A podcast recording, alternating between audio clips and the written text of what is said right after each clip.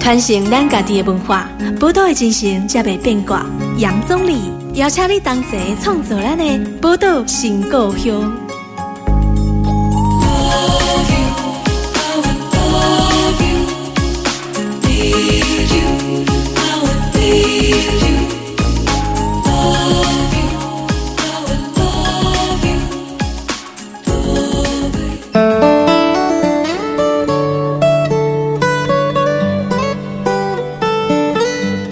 欢迎收听《波多联播榜》FM 九九点一大千电台，波多新故乡，我是钟丽。大家好，今日咱波多新故乡要来介绍一个外国朋友。这个外国朋友呢，他从哪里来呢？他从西藏来哈，这个是我们今天呃这个访谈里面最主要的主角。我们来自西藏的朋友叫巴桑顿珠，欢迎巴桑。听众朋友们，大家好。今天我们为大家访问到是巴桑顿珠哈，巴桑呢，他是藏人行政中央外交与新闻部中文部的公务员呐、对，那今天很难得哈，他来到台湾，那也来到我们的这个宝岛新故乡的节目，要来跟听众朋友来分享一下关于西藏的一些西藏人还有西藏的文化的一些事物哈。那我觉得当然很难得啊，因为其实我们都知道说，在世界各地都有不少的西藏人流亡海外。对，好，这个巴桑你也蛮特别的，你现在是在藏人行政中央，也就是我们以前都会讲说这个西藏流亡政府的对，公务部门担任这个重要职位的工作。虽然哦，我们台湾现在的名称叫中华民国啦嗯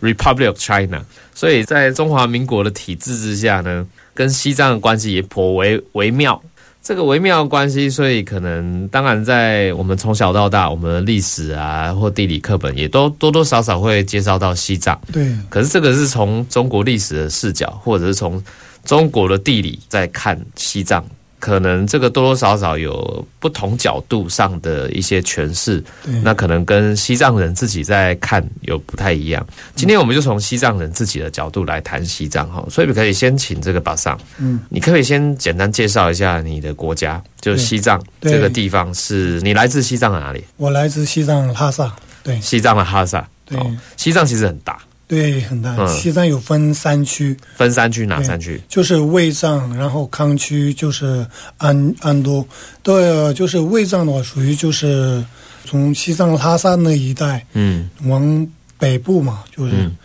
往印度这一带，对就是那边就是比如说拉萨、日喀则，然后对。还有比较大的城市，这些都分为是卫藏。然后安都的话，就是也类似就是甘肃、青海对，那一带，就是分的是康区，嗯，也有在分安都那边。对，安都那边的话，也在分四川嗯那嗯，一带。对哦，所以西藏藏区其实是蛮大的，，对，哦，非常。啊大。那你来自拉萨嘛，哈，。对，我来那当然，拉萨是等于说整个西藏的一个中心呐、对啊，首尤其是都。我们说藏传佛教的中心，对对啊对很多其实很多台湾人哦也都信仰这个藏传佛教，对啊所以也不少人其实都会去朝圣啊，就会去到西藏，会去到拉萨对这个地方来参拜。那我觉得可能。虽然台湾有不少藏传佛教徒，嗯可是其实大部分的台湾人民对于西藏的认识还是比较浅一点。啊，其实我们知道说，西藏在海外有流亡政府，对也就是说，哎、如果我在西藏可以过得好好的，我干嘛要流亡海外？那所以你你现在也算是跑到这个海外，你嗯对跑到印度的德兰萨拉，对。你可以跟我们我们谈一下，就是说你是什么时候去到印度的？就是我是在二零零四年零四年去的对，就是十二月左右就从西藏逃过来，哦，逃你到那个时候怎么知道要要跑过去这个印度？就是那时候怎么知道？就是也就是我家里人跟我说要不要去印度，嗯哼因为那边不管是学业方面或者是其他方面都很好，嗯哼，就比较在西藏境内的藏人的处境，虽然有些藏人过得好，嗯，但是大部分的藏人就是被中共所压制中而共生活，对。嗯所以他们的生活就是只是走在外面的话，他们只是表面上的微笑，就是脸皮子这样拉一下微笑，但是内心里有一很多的痛苦。嗯对，所以就是我家里人可能有想到，就是我很小不想在成长的过程中被同化吧，嗯所以他们希望就是我能在国外，在印度能学到自己的母语啊，继续在为自己的西藏的事业了解更多。嗯嗯因此，就是二零零四年十二月份就跟家里人讨论，然后他们又跟我说要不要去印度，嗯哼，我就说好。但是我也不知道为什么我马上就会说好字，因为英语中有一种在召唤我的那种类似，嗯是对，好像对就说来印度这边很好的意思，因为我在西藏的时候就是只上过六年级，也就是国小，嗯哼国小毕业了以后我就没有再上学，是对，然后因为家庭的条件也不是那么很好，嗯比哼如说在西藏上学的话，就是学费也比较高，嗯，然后在那边教所教的都大部分都是以中文为主，啊是以中文化的教育为主对，然后学不到太多自己的母语。是除非就是跟藏人一起用藏文说话，用语言的方式表达而已，在写的文字上面非常不好。嗯哼对，大部分都是中文。然后就这样，我就到印度。然后，二零零五年的时候，就是从零四年呃12西藏逃，对，嗯十二月从西藏逃到西藏和尼泊尔边境。嗯到了边境以后，我就是花费了比较大多的钱，就是要给那个带路的人，对给将近给了五千多人嗯民币，人民币对，嗯然后给他，然后他就带我走那个下山，然后过河再上山了，类似这样。哇，这样你听起来，我们听众朋友可能感觉说，好嗯，好过河啊，下山啊，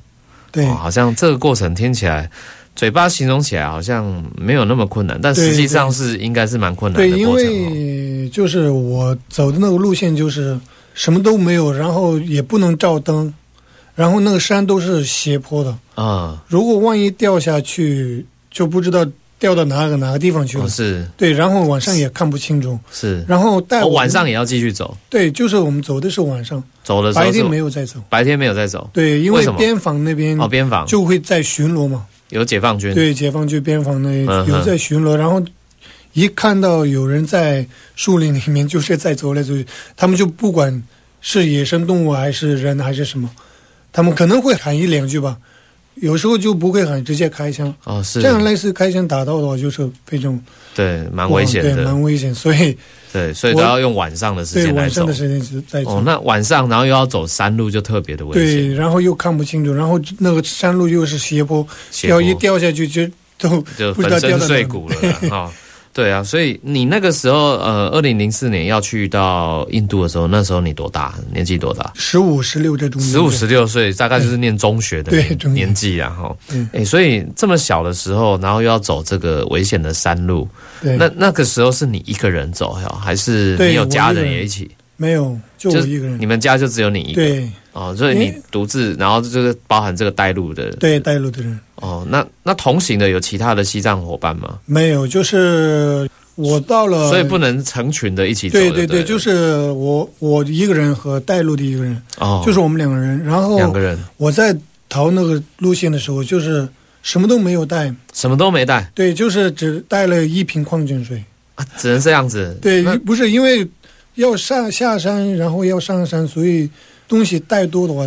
不好。因为印度这边有我的亲戚，是也就是他们在六十年代的时候就是过来的，对，然后他们有在印度，所以我到了尼泊尔的时候有跟他们有打过电话、通过电话，就是他们说什么都不用带，到了印度以后就可以在印度买。嗯，人最主要就是安全，人安全对，达安全到对达嗯就可以，对。人安全到达就可以了，对所以不用带什么东西。对，所以不也不用带什么衣服啊，什么更换对的衣对服。对，然后我就是那时候我穿了一个羽绒服，嗯然后有一个牛仔裤，嗯，就这样直接下山。然后我就看不到那个路线，然后我就不管了，我就这样是滑下去。嗯，对，然后一坐在那个地上，然后就这样滑下去。到了最山底下的时候，快要过那个河的时候，在河边的时候，我衣服全部都羽绒服都已经烂了，然后牛仔裤我屁股这边也弄也了都几个洞。都弄了弄破了，这对，样子弄破了。然后嗯到了河边的时候，那个河的水的那个力量非常大，是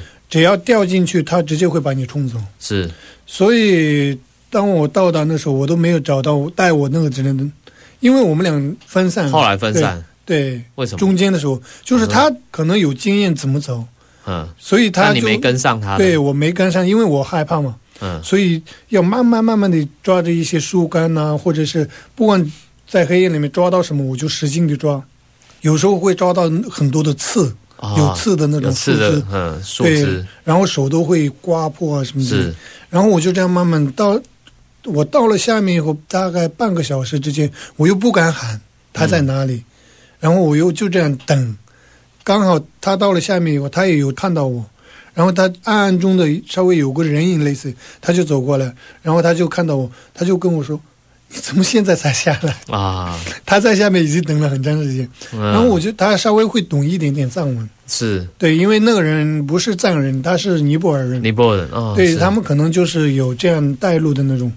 习惯吧，对就是因为六十年代、七十年代的时候都有在有有陆陆续续对有一些藏人都对会陆陆续就是续逃都出他来们，都有在带嘛。嗯然后就是到了下面以后，他们就跟我聊了一下，然后我们俩将近在河边待了半个多小时，就是要等对面山尼泊尔那边的接应的人。啊，等尼泊尔对接应的人，然后那边的以后就是他们能打个电筒照一下，然后互相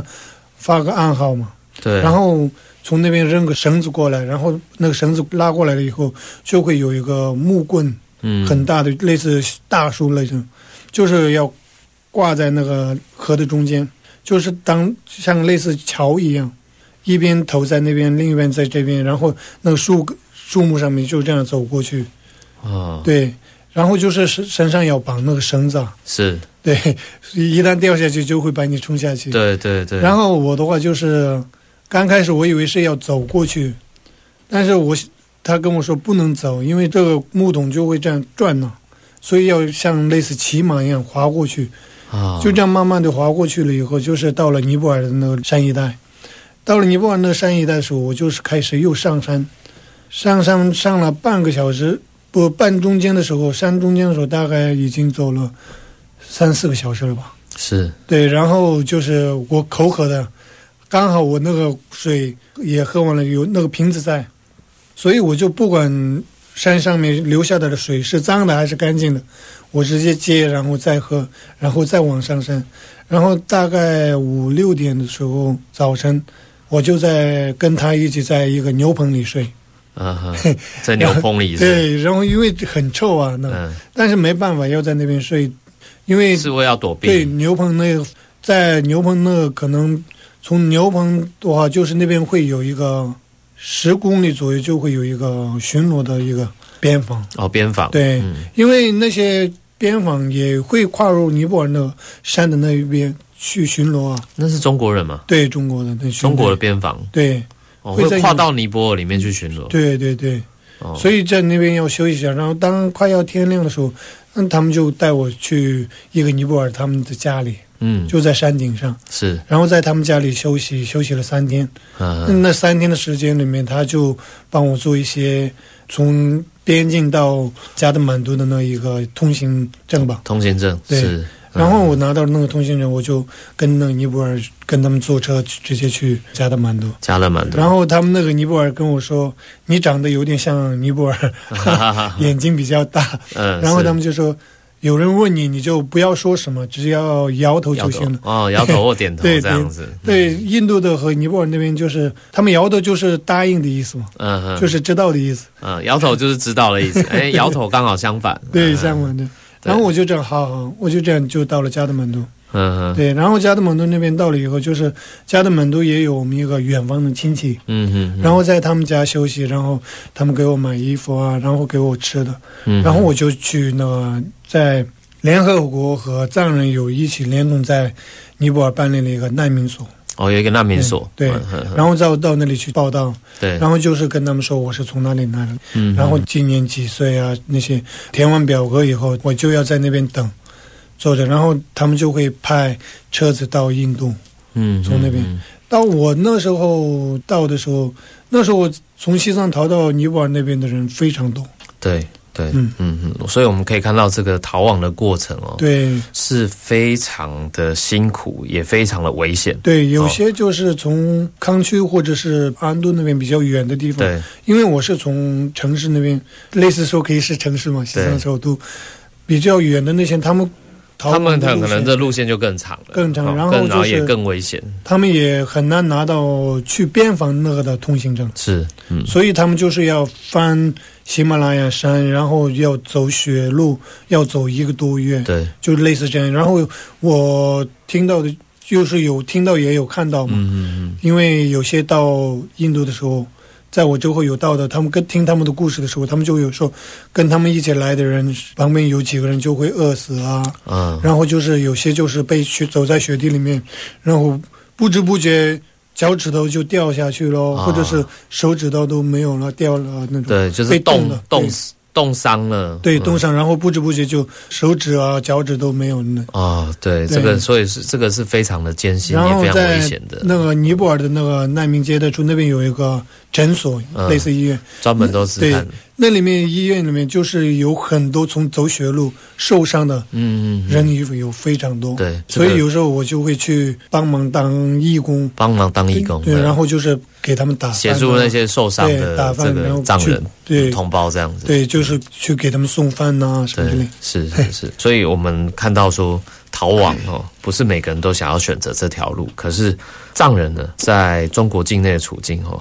让他们不得不选择了逃亡的这条路了哈、哦。我们先休息一下，那下一段节目哦我们再马上回来。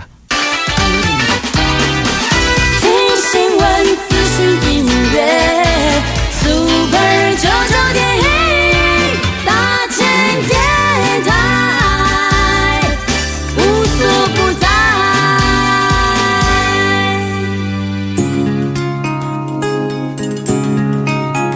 传承咱家己的文化，宝岛的精神才袂变卦。杨总理邀请你同齐创造咱的宝岛新故乡。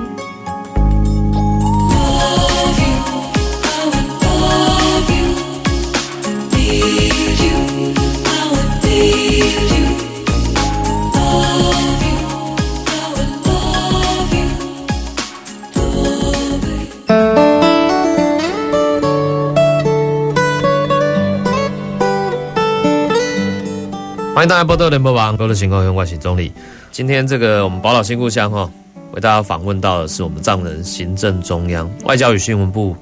的巴尚顿珠先生。那巴尚刚刚谈到说，他在十五岁、十六岁左右哈的这个年纪，从西藏，他从拉萨逃亡流亡到印度。刚谈到他这个逃亡的那个过程，我听起来哈、哦，光是用想的就觉得惊心动魄哦。嗯这个非常的危险。加上刚刚也谈到说，很多藏人也在这个逃亡的过程里面，甚至有人是会丧命的，连命都不要了，还是要选择逃离。那可见西藏境内啊，受到多大多严重的就是对人权的压迫，中国对政府对人权的压迫这样。那当然，我们以你自己来看哦，有那么多西藏人逃亡逃到印嗯度的这个过程里面，你刚刚也提到有一些人会命丧途中，对那命丧途中，像你提到你说是二零零四年，你超十二月出来，对然后二零零五年才走到，对都用走的嘛，哈对几乎都用走的。这个过程十二月应该特别冷吧？对，你说你才穿了一件羽绒外套 对这么冷你还有办法这样子？那个冷的过程，加上你刚刚谈到你都是晚上在走，对，晚上会更冷更。冷对。这个过程你会不会觉得如何去保持自己的求生意志？就是很冷，但是就是要为了达到那个目的，然后就是有一种自然的力量，就是出现一样，也就是一直走，决定要达到那个目的，然后一直努力，所以才熬到了最后。啊对，哈，所以就是有那个坚定的那个毅力吧，要毅我想力，靠对意志力。对意志力。嗯哼，如果有些就是半途而废或者类似这样的话，因为之前我也有，在我到了印度以后，就是有些有看到一些藏人，他都被抓了三次，然被抓后了三次然，后最后都有逃到这边来的那种。哦，所以也不是没有逃过，就是但是一直被抓，对，逃的过程就被抓对，到，就是比如说从西藏那边我认识那个人，他也好像是从西藏拉萨那边过来，然后他从拉萨那边过来，然后到了边境，到了边境他被抓了，嗯然后把他送到日喀则，因为边境比日喀则比较近，对，所以以把他送到日喀则那边的监狱，在那个监狱好像把他关了三四个月，因为那个是我认识那个他比较小，所以把他关了三四个月，然后把他放走，放走了以后，再过了几个月他又跑过来，他又跑，对就在逃，哦对，又在逃，然后他又被抓，呃，又然后被又抓，在抓了以后又挨打嘛，对，就是被打，然后就是要把他刑求送去，对嗯，到第三次的时候好像他又逃到成功，哦，所以第三次就逃成，哎，你就想想看，有人是一逃再逃啊。对，啊、就可见说，这个我拼了命，我也不要再继续待在中国共产党的这个政权底下对，。有些就是比较十八岁以以后后面的那些比较成年的，只要被抓，他们就是会判刑一年两年，然后在哦监狱里面就会受到很大的虐待。哦，就是为什么要逃，然后就是那有什么人有接应，然后你知道什么，然后嗯嗯一直都是问要套你的话套的对，套你的话。嗯所以他们想要就是了解到境外的藏人和境内的藏人之间有什么样的联系啊什么。哦，他们就是想要知道说是到底是谁接应，然后那个管道是什么，对也许他们对对可以从这个管道就开始拦截，对对就对对了。所以这个很多人就是一逃再逃，都想办法就要逃过来。那你那个时候你说你什么身上什么东西都没带，对没连有证件都没 有嘛？没有，啊，所以完完全全就是要靠。包含到了那边联系的电话啊，什么对全部都要记在对脑海里。电话这些都是我有，就是我有个钱包，小型的钱包。哦，有一个小型钱包，对钱包，钱包那里面我有写了那些我联络方式。哦联络的方式，对，也有一些我在西藏认识的那些朋友的联络方式，对。嗯然后那些钱包我有带着，然后到了印度以后，我有一次坐公交车嗯被扒手扒的，啊， 被电怕话什么怕？ 对，然后钱包和那些联系方式就不见了。嗯哼，然后到嘖将近十二年了吧，在印度嗯十二年的那一段时间里面都没有跟家里人有联系过，哦，是，对所以在印度的这个中间，你就跟家里面等于说断了联系，对，，断了联系，也不敢联系的，也不敢联系，，对，因为所以家人那时候就是希望你离开，对，然后这个离开其实你看要跟家里某种程度断绝了一些关系，，对，就是某种断绝，然后他们也有把我直接从那个他们的户口里面直接删掉啊。那这样子，比如说呃，中国政府啦，中国政府会就想，哎，这么你们这一家的户口就少了一个人，一定会去盘问说，那就到底是是什么？类，似他们就会说去世了，啊或者是嗯，不知道在哪里，已经跟家里没有联系，已经是嗯哼断绝关系，断绝关系，对，类似这样嗯，就这种方式啊，对不过这种像这样的一个情况，在西藏是不是算蛮普遍，很多人都会这对样，对对，因尤为其就是是流亡到海外的。因为就是呃西藏的一些家庭把自己的子嗯女送到印度，对，然后，如果因为这一件事情受到家人的一些牵连，或者是家人就会有很多的压力或者什么对的，所以到了印度的那边也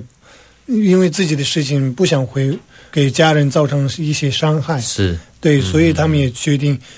非常有想念啊，想听听家里人的声音啊，然后过年的时候就是想跟家里人说一声新年快乐，什么类似这样。对也对不敢呢，只能在心里默默的祈祷。是，对，嗯，所以有我有有有时候就是有会看到很多藏人，就是看到别人有些团聚的时候，他就是在那边流着眼泪，然后就是在想念，嗯想念自己的家人，自己的家人对嗯嗯嗯，因为很小就到外面，然后大概有些就是二十几年就没有见到家人，类似嗯这样。所以就是有时候他们就是通过一些其他的管道就知道家里人什么什么长辈去世了，是，不好意思，还是有不在管道可对以知道，这样类似他们知道这些的时候，他们就想要诉苦，也不知道要给谁诉苦，然后就是一个人就是大声的哭喊、嗯嗯嗯，哭出来呀、是，对，所以我当我看到有些这样类似这样的时候，我就会怎么说，心里也就会想到啊，西藏的问题应该早一点解决的话，对每个藏人都有很多的帮助，不管是藏人还是对世界都有很多的这个帮助啊对帮助，对。对，那你自己呢？就是说，你二零零四年底、零五年、嗯，逃到印度之后，你说你也现在二零二一了，也超过十五年的对，以上的是时间，对，是五年多。十五年的有的时间，你也都没有办法跟家里面联络。没有，因为你有对稍微打听到家里的消听到打消听息吗？因为我亲戚也在美国，嗯，对，就是类似我亲戚在美国，然后我美国那边跟家里人通电话，类似这样，嗯稍微好一点。嗯，如果是从印度打电话给家里人，都会有人接听，哦，是对有人会监听，对，监听。然后就是这边哦说一句，那边就会有人会听到有人在打字的声音，对，就是要是嗯要记录他们在说什么呢，是，所以有也会听到一些有人在旁边监听的那种声音。对，所以，我亲戚就是从美国那边问家人怎么样啊，有时候就是家里人他们不是在那时候不是在用那个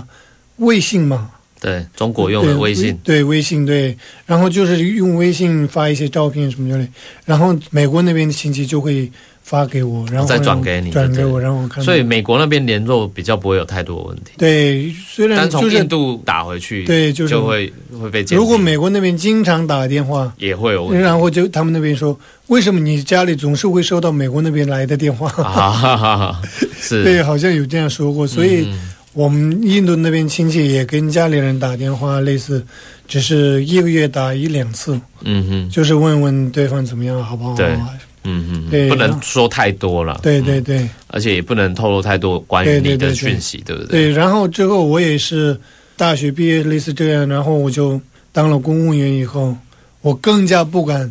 啊，对啊，因为你现在又担任的是这个藏人中央的公务人员，对对对，然后我就更加不敢跟家里人对有一些联系，对。是，所以这个我我们可以看到哈，你要选择流亡到海外，你就有很多事情你必须要要放放下弃、放对下、放弃的，这个是很不容易的事情。因为我觉得不只是把上自己的这个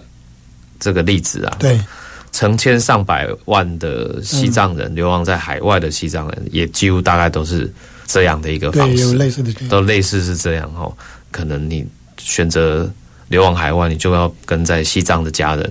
就可能要断了相当大的一个联系，嗯这是很不容易诶。哦，你选择了一条自由的路，可是你其实某种程度你要必须做出非常大的牺牲，这样子。那千里迢迢流亡到印度之后。印度的生活又是怎么样呢？我们先休息一下，下一段节目回来哦，请这个巴上来跟我们好好聊聊。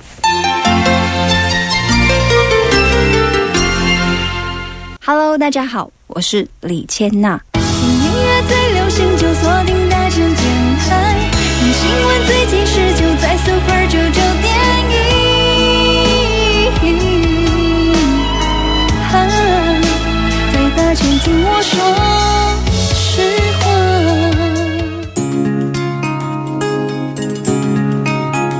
传承咱家己的文化，宝岛的精神才袂变卦。杨总理邀请你同齐创造咱的宝岛新故乡。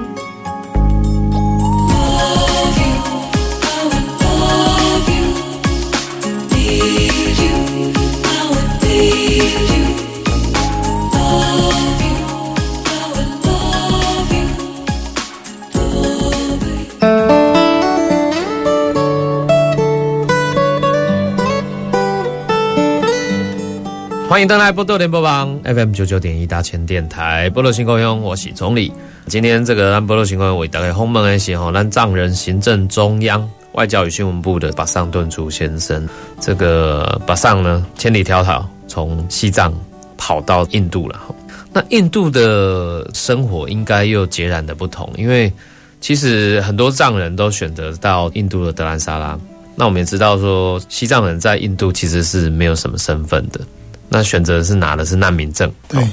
那德兰莎算是流亡藏人的大本营，对，大哦明，所以包含像我们刚讲的西藏流亡政府，也就是藏人行政中央，哈、其实所在地也是在在这个德这个兰是萨拉、哦对这个地方，还有我们达赖喇嘛尊者尊的者清宫对，哦，也都是在这个地方。现在在这个地方大概有多少西藏人？在达兰萨拉的话，就是可能有不到一万，差不多一万就几左千右，对，嗯就是八九千，八九千了啊哦对哈如果把小孩子啊那些全部算起来的话，哦，对是整个人口是非常的多。那流亡的藏人在海外生活，当然也是更不容易，因为对你虽然逃到了印度，可是你接下来还是要面临生活上的一些问题。哈、对尤其你们用的是这个难民的身份在印度生活，这就更不容易了。所以在印度的流亡藏人，哈、大概都是从事什么样的工作？或者是说，因为看你们都很小就跑到对对对印度了，对，那在那个地方还有办法持续的接受教育吗？或对者是说，印度政府或者是藏人的行政中央有没有什么样的安排？就是、呃我们藏人从西藏流亡到印度以后，就会在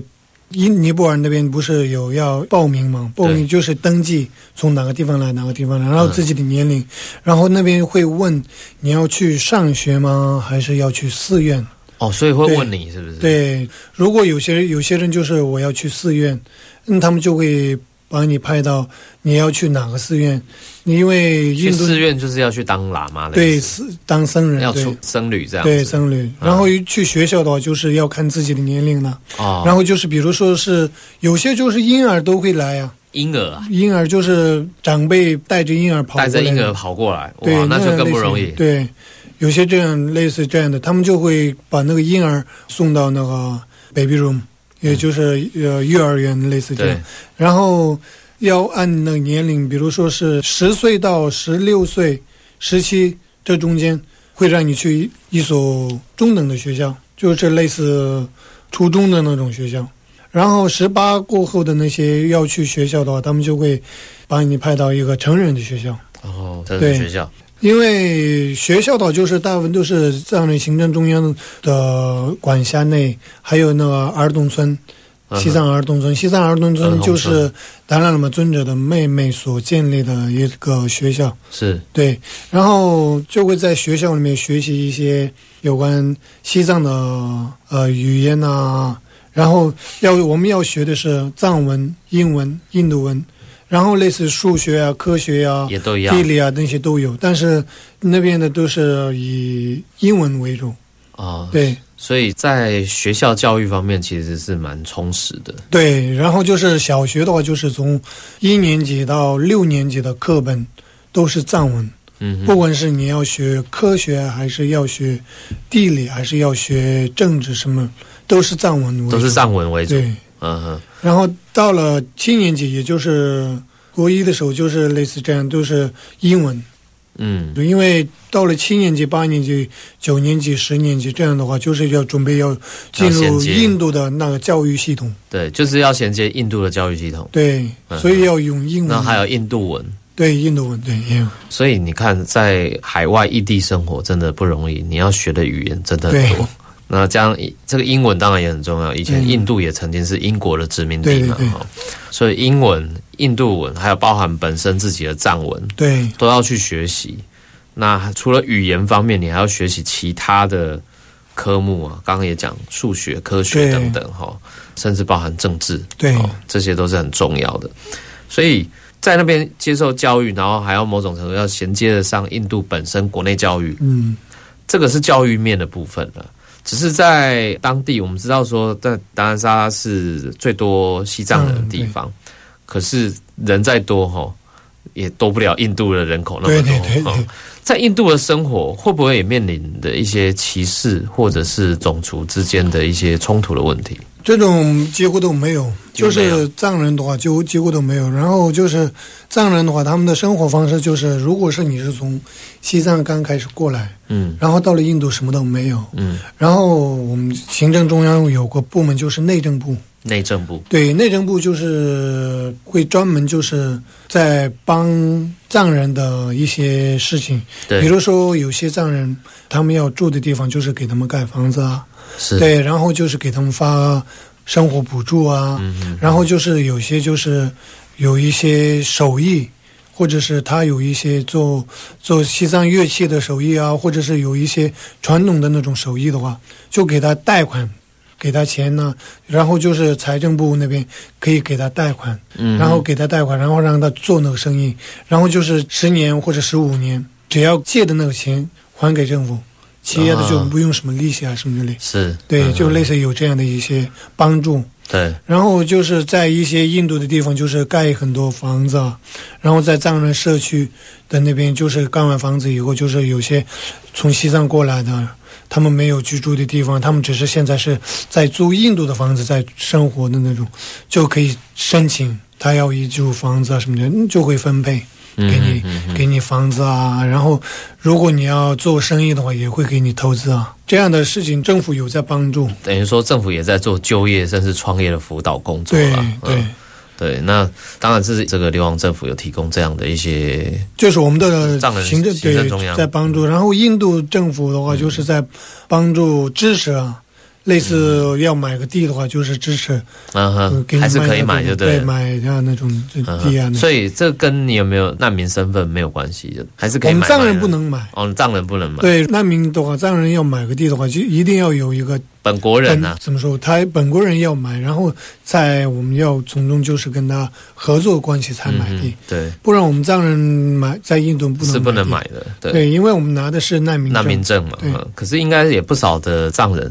有没有跟这个当地的印度人结为连理啊，或者是在印度真的落地生根？其实有我看有不少藏人其实。已经，你刚刚讲也有很多这种小 baby、小小婴儿的吼，都已经落地生根，已经是对藏人，对对对流亡对藏人，其实二代、三代都有对了。对对，我们的话就是属于是第一代在印度的第三代，第三代，对，因为第一代就是六十年时候，嗯六十年代嗯就是从西藏逃过来，然后在这边出生，有些就是第二代，也就是在这边出生，对，然后我们的话就是从西藏零五年的话也不是很早啊，也将近就是几十年之间的，对，所以也就是我们就是第三代，然后第二代他们就是在这边出生，然后在这边接受到在印度藏人行政中央和在这边有建立的学校里面受到教育，嗯嗯，教育这些结业了以后，到他们大学，我们藏人大学大部分都是要去印度的大学，啊，印度的大学，对，印度大学，然后在印度大学生活，呃，学习你要学习什么都可以在学专业到，就对对，了然后拿到的结业证书也是印度的每个地方都公印度认的的学对历就对，，对，公认的。然后就是那样的，他们有些学到那大学毕业的，就是有些会到政府来工作啊，有些就是在自己的母校当教师啊，类似这样。对哦是，是是。对，那像西藏的传统的文化是嗯非常多也就对是非常多对元，对然后也非常的精深这样子。那当然，呃，最重要一个传统就是西藏的藏传佛教。对，藏人。那像这个藏传佛教，对于你们流亡在印度的藏人来说，哈，这个我们当然知道，法王是在达兰萨拉，对这个没有问题。那可是像这个包含这个印度政府跟对藏传佛教还有对法王的态度到底是什么？就是说，呃，是不是你们在那边可以仍然保有自己的传统的文化对生活方式？有，因为我们可以保护，就是印度政府对法王的看法，或者是对达赖喇嘛尊者的看法，就是国家一级人物，啊，一级人物，对，就是跟印度的总理的待遇差不多，差不就多是的保护的措施啊，是保护措施，对，嗯，待遇差不多，但是尊者也比较不会太宣扬，就是尊者比较低调嘛，对对，然后藏传佛教的话，就是印度是一个多元化的一个国家，对。嗯，然后印度有很多的宗教，对，没错，对。然后就是藏传佛教也是在印度也有啊，也有，对。所以就是印度也不会专门打压藏传佛教，或者是佛教类似那种，不太会进入他们的政治的事情里是面，对。是，因为印度这边也有一些，比如说喜马拉雅那一带。嗯，属于印度的喜马拉雅那一对带，那些大部分都是藏传佛教哦徒，那也都是藏传佛教徒。对，比如说拉达克啊，啊，对，然后阿鲁纳恰尔邦啊，嗯然后西姆拉啊那些，嗯那边都有那些藏传嗯佛教徒藏传佛教的，对，对，所所以以印度人呢、啊，对，也是印度人藏对藏传佛教有，嗯，嗯然后。在印度的话，就是怎么说？以前一九五九年的时候，就是在西藏的那些三大寺院呢、嗯西藏的藏传佛教的三大寺院被中共强制打下，然后就是毁坏嘛，对，毁坏，然后拆迁呐、类似这样。然后里面的一些很多文物啊，那些都带到北京去啊，类似这样， 是这些发生过很多。嗯然后到了烧经文呐、佛像啊那些的，那些全部都被融融化，然后做子弹呐、嗯类似的事情都有很多发生嗯过。嗯嗯然后到了在印度以后，我们在经过达赖喇嘛尊者的提议和怎么说努力，嗯还有藏人的一些争取上面，就是慢慢的在印度重新复兴了所有的对西藏的佛宗教对嗯跟文化，嗯文化对，所以在印度也有藏传佛教的三大寺院，我们对讲说复刻版， 对，类似也是复嗯刻文代，对对，所以西藏的很深厚的这些文化哦，多多少少我们可以看到在印度嗯对，保留了下来。那你现在呃来到台湾嘛，哦嗯，进行文化上面的交流工作。你来台湾的这些日子里面呢、西藏人对于台湾的印象，以你自己来讲是什么？呃，以我自己来讲，就是当我刚开始来的时候，我就是给我的感觉就是台湾人很热情，真的。嗯然后就是不管我去哪里，然后只要我有一些问题想，比如说我我走在路上，我路线不清楚，不知道往右还是往左，所以我就直接问一个路边人，这个应应该怎么走。嗯，然后问他的话，他都很热情的跟我说往那边走，然后需不需要什么帮忙啊，什么之类。嗯然后给我的一种感觉就是很热情，嗯然后去一些餐厅啊那种，真的能体会到，不是有句说话就是顾客是上帝， 是类似的这样，嗯嗯都会有感觉到那种餐顾饮客的至上的感嗯对觉。顾客至上的那种感觉，对。然后就是不管是大大小小的服务都很热情，然后就是给我的感觉就是回到了家一样。啊，是回到家一 样，对对，因为我为什么这样说呢？就因为我懂中文，对，然后我用中文跟他们沟通，看到他们的热情啊，感觉就是哦，这个地方我生活，以前好几年前就是我好像有在这里生活过的那种类似、嗯嗯嗯这样的感觉，就有宾到至家如归啦，像家的感对觉啦，对嗯对就是因为受到那种很热情的热情招，待对对。对然后就是在关于政治方面，类似就是台湾是一个很民主的国家，对，嗯真的，这个我可以知道，就是有在民主民主的选举方面的努力啊，嗯呃，不管什么样的都是很棒。嗯然后我们当然也虽然也民主的一个制度，嗯嗯，但是有时候也就是中间会有一些一些小的摩擦啊，对、嗯嗯嗯比如哦台湾说摩擦可多了， 对对，大所家以吵得很凶，但是大部分都是非常好，是对，只能就不知道用什么样的语词来表达来来啊好形字，容这样对，这个好就对了，嗯好像用完了那个好对字。，不过应该是来到这里，感觉完全好像对来到一个不同的国家一样，对对跟中，就国可很不一样能是因为不同的国家，因为我从西藏到印度以后，就从来没有出过国，是对，也没有去过其他的国家。嗯然后嗯我从西藏到印度，然后第一次出国的地方就是台湾，就是台湾，所以这个对对台湾的印象真的是非对非常的好了哈。我们可以看到说，巴桑他来到台湾，那来这边呢，跟我们进行更多的文化交流。当然，我们也希望说未来有更多的呃来自西藏的或者是来自印度的西藏的朋友哈，也可以来到台湾，跟我们有更多的文化上的民主的交流啦。因为这个其实。呃，我觉得普世价值对我们两个国家来讲都是最对重要的事情对。那普世价值如果可以去发挥，我相信有很多事情是可以逐一克服的。对好那我们也祝福巴桑早日的有一天真的能再重返家园。对希那望是对嗯对，时间的关系哈，我们今天节目在这边进行到尾声，也谢谢巴桑好呃谢谢来到我们宝岛新故乡，谢谢。好，谢谢。宝岛新故乡，精彩内容在 Spotify、Google Podcasts、Apple Podcasts 都可以点阅收听哦。